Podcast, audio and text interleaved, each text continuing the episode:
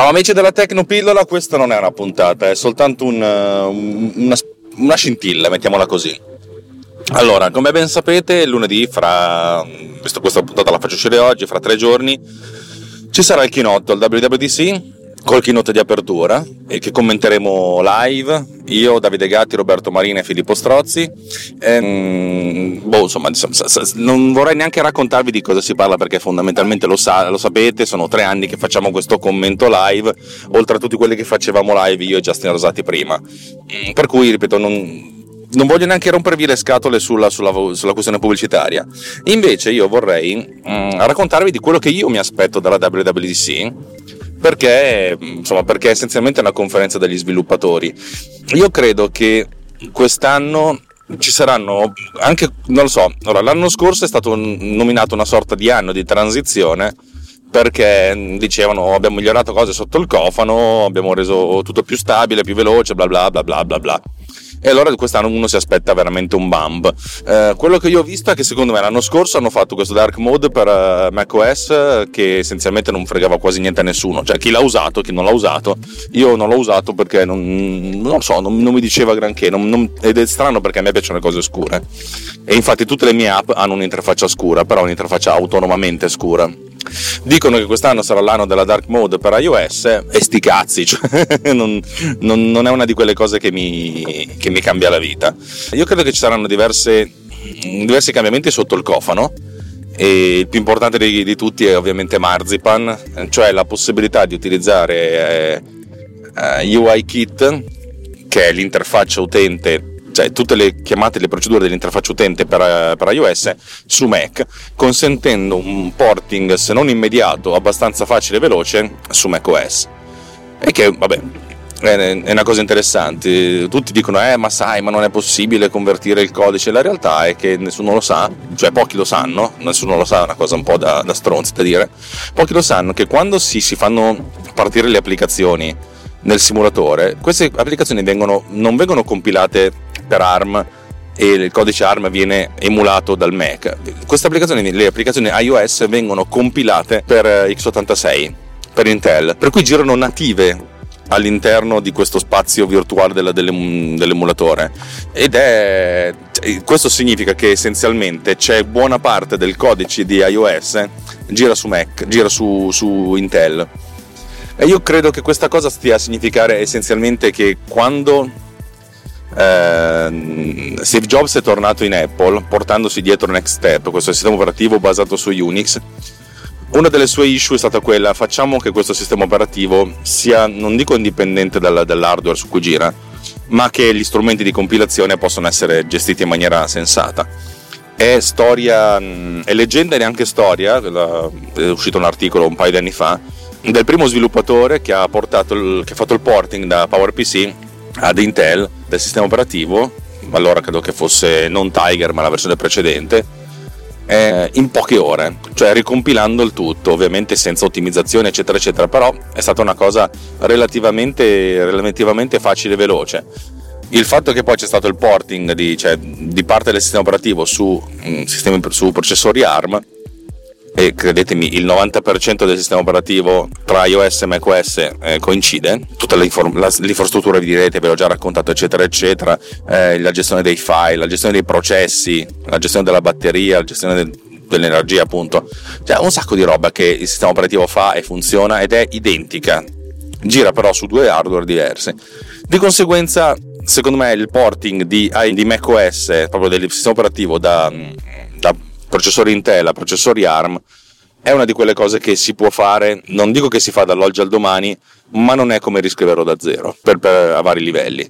Eh, magari è più interessante capire come si riscrive da zero tutta la parte dell'interfaccia eh, grafica 3D, però è da un po' che mh, mm, Apple punta a schede grafiche che facciano girare Metal, che è la loro infrastruttura grafica, eh, il substrato di gestione del 3D. Anni fa c'era OpenGL poi c'è stato DirectX e poi parallelamente c'è stato, c'è stato Metal. DirectX gira su piattaforme Windows eccetera eccetera, sull'Xbox per farvi capire. Eh, OpenGL è sempre stato uno standard aperto che girava dappertutto, Metal è stata la, la nuova infrastruttura di Apple relativamente moderna, dove relativamente perché non è che conosca molto di, di grafica 3D, che gira su, su entrambe le piattaforme. Su, su, entrambe le piattaforme significa su Mac, su iOS e anche su WatchOS per farvi capire, su, su, una, su una televisione, su un orologio. Questo fa sì che è... Questo vuol parcheggiare qui? Questo fa sì che... Oh madonna santa. Pazzo, c'è gente pazza in giro. Questo fa sì che tendenzialmente eh, Apple ha lavorato anni e anni e anni per, eh, per, far sì che tutti i suoi sistemi operativi fossero molto software based e eh, che possano, potessero gestire in maniera sensata l'hardware eh, che, che, si trovavano sotto il culo. Questo non significa che vedremo uh, un Mac eh, Pro o un MacBook eh, con processori ARM alla WWDC ma non, io non escludo che, che, questa cosa possa avverarsi nel 2020 o nel 2021, non, non è una cosa che, che escludo. C'è, c'è, da dire che ultimamente Intel ha recuperato un pizzico degli svantaggi che aveva. Eh, ARM ha un'infrastruttura molto interessante, consente di avere diversi core, eccetera, eccetera. È molto ottimizzato per il risparmio dell'energia, anche se poi qualcuno potrebbe dire: Sì, cazzo, ma la batteria del mio iPhone dura mezza giornata, poi dopo devo ricaricarlo eh, secondo me Apple fa grandi affari non tanto vendendo iPhone ma quanto vendendo power bank. Vabbè, detto questo, secondo me la cosa interessante sarà appunto questa, sarà vedere, tornando a bomba, eh, quello che è stato, non mi ricordo il nome in codice vero che utilizzano in Apple, cioè il, si, il, il nomignolo che gli è stato dato, che è stato Marzipan. Questo perché negli ultimi anni, dato che iOS è diventata una piattaforma molto più diffusa di quella di, di Mac, uh, di Macintosh, l'interfaccia utente è, è, stata molto più ottimizzata dal punto di vista non tanto delle prestazioni, quanto dal, anche delle prestazioni perché comunque sono device che hanno poca memoria, quanto dal punto di vista della, della programmazione.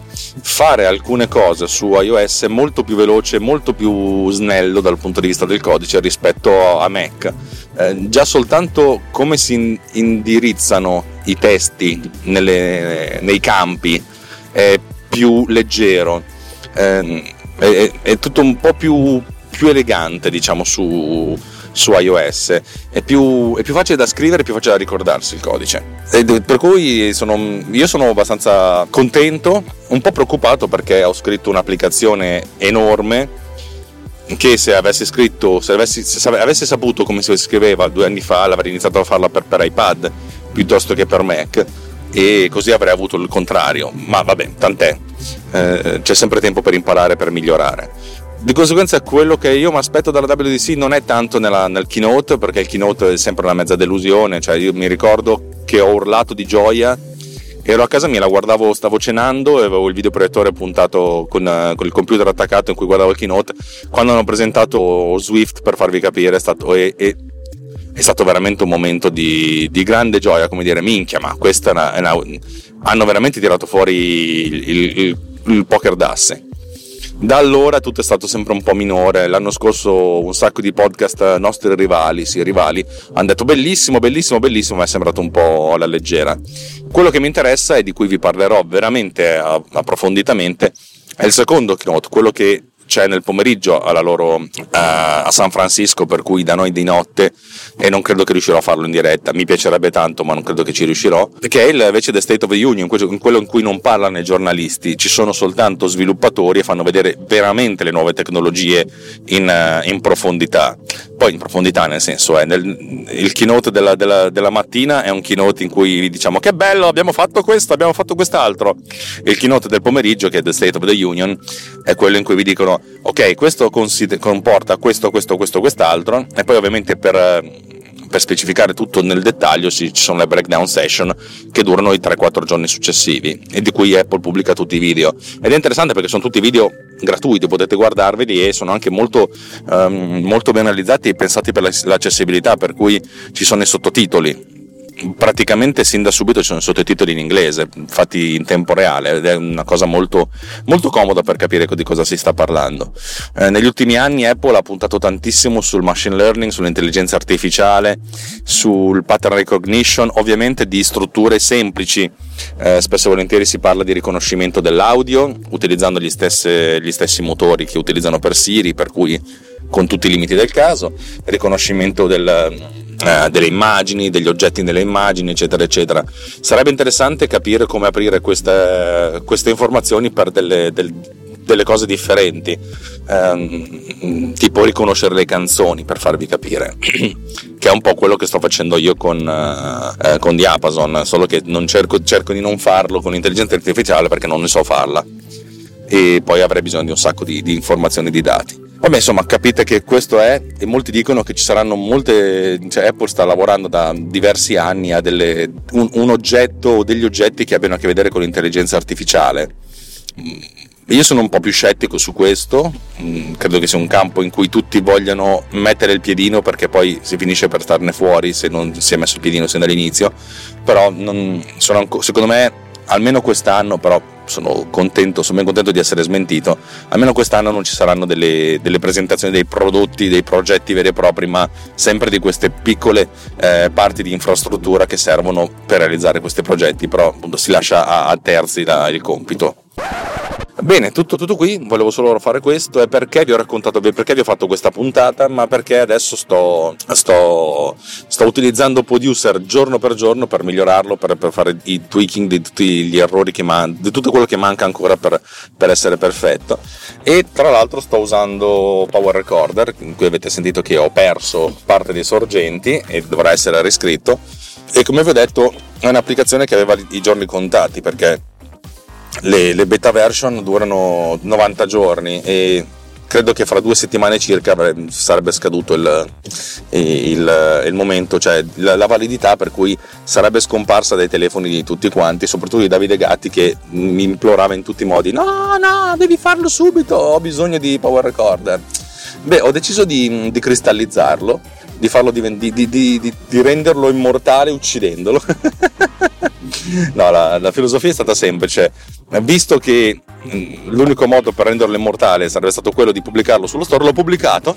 Per cui adesso potete andare, ad, andare ed acquistare Power Recorder eh, alla, alla, modica cifra di 99 centesimi di dollaro, che si traduce in circa 1,29 euro in, in Europa, in Italia eh, ovviamente non vi dico di andare a comprarlo, cioè, secondo me è un'applicazione che già così funziona e vale il suo prezzo, però è un'applicazione ancora, ancora muzza e avrà bisogno di un po' di, di, di, di, lavoro. Mi piacerebbe potermi prendere due o tre giorni di vacanza assoluta senza nessuno attorno per poterci lavorare, per, poterlo, per poterla riportare dove era e poi farla diventare il punto di partenza per qualcos'altro, ma siamo ancora un po' lontani, per cui eh, l'idea di avere tre giorni di, di, di fila di, di riposo non, non, non, non, riesco a immaginarmeli perché magari questo weekend ho un giorno libero ma lo passerò a pulire casa per cui così è e così mi, mi pare.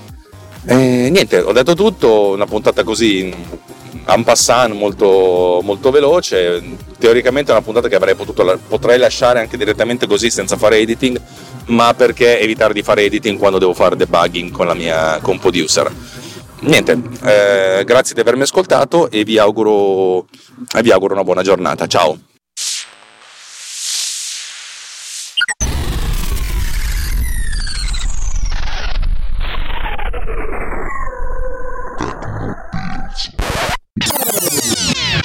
Has been done with